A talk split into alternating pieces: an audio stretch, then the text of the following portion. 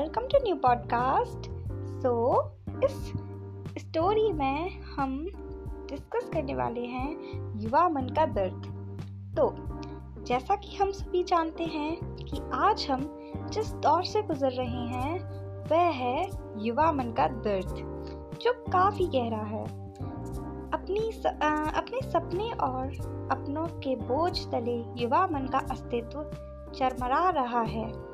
उनमें कुछ खास करने की चाहत है, पर कैसे उनको पता नहीं। उनको कोई बताने वाला, राह दिखाने वाला नहीं मिलता।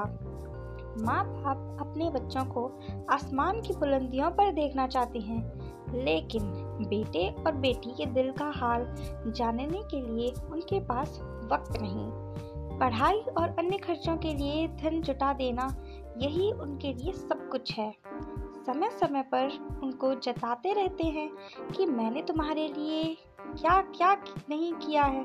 तुम्हारे लिए क्या सुविधा और सहूलियत जुटाए। उनके इस, इन बातों के बोझ से उनके लाडले और लाडली का मन दबा जा रहा है। इसकी उनको खबर तक नहीं है। युवक और युवक, युवकियों के इस दर्द की पहली शुरुआत तब होती है जब वो किशोरावस्था में मई कदम रखते हैं। यह अवस्था शरीर और मन के परिवर्तन का दौर होता है। लड़का हो या लड़की, मैंने देखा है कि यह परिवर्तन दोनों में आता है। परिवर्तन के साथ मन भी चाहत, मन की चाहत भी बदल जाती है। कल्पनाओं और सपनों का नया संसार शुरू होता है। इसको वो बताना तो चाहते हैं, पर उन्हें कोई सुनने, सुनाने को तैयार नहीं होता। और हाँ बात बात में माँ बाप से झिकड़ियाँ सुनने को ज़रूर मिलती हैं कि अब तुम छोटे नहीं रहे। तुमको समझना चाहिए समझना चाहिए। कम से कम अब तो तुम्हें अपनी जिम्मेदारियों का एहसास होना चाहिए। बहुत हो गया खेल खेलवार अब तो सुधर जाओ। जवाब में वे जब कहना चाहते हैं, माँ, मेरे भी बात सुन लो। पापा, मेरी भी बात सुन लो। पर उनकी यह आवाज़ मन के कोनों में ही गूंज कर रह जाती है। उनको सुनने वाला कोई नहीं होता। इसी अवस्था में करियर और पढ़ाई की दिशा तय होती है।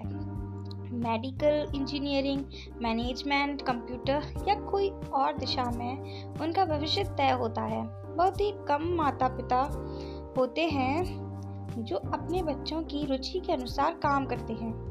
लेकिन बहुत ज़्यादा माँ बाप अपनी रेपुटेशन के चकार में अपने बच्चों का भविष्य खराब कर देते हैं। और बच्चे भी क्या करें? चुपचाप जो पापा कहते हैं, वो कर लेते हैं। आखिर उनके पैसों पर उनको ज़िंदगी जो जीनी है। यहीं से शुरुआत होता है बेमेल जीवन का दर्द। जब पहिया सही नहीं चल पाती है तो अभिभावकों की करीब कार सुनने को मिलती है। अपने नकार होने के बाद लगभग रोज ही सुनने को मिलती है और अपने निकम्मेपन का प्रमाण रोज ही मिलते हैं।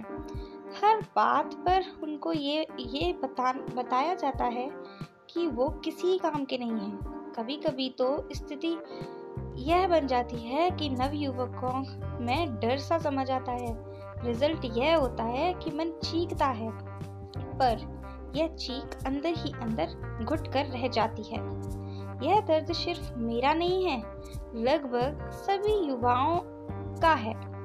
मैंने एक पत्रिका में पढ़ा, जिसमें एक लड़का ने ज़्यादा संवाद पूछने पर यह बात बोली, दरअसल, किसी को किसी से कोई मतलब नहीं। हमारे पापा लोग हमारे लिए केवल पैसा जुटाते हैं। ज़्यादा हुआ तो हमारे सपनों को घास फूस की सिंगारी लगाते हैं।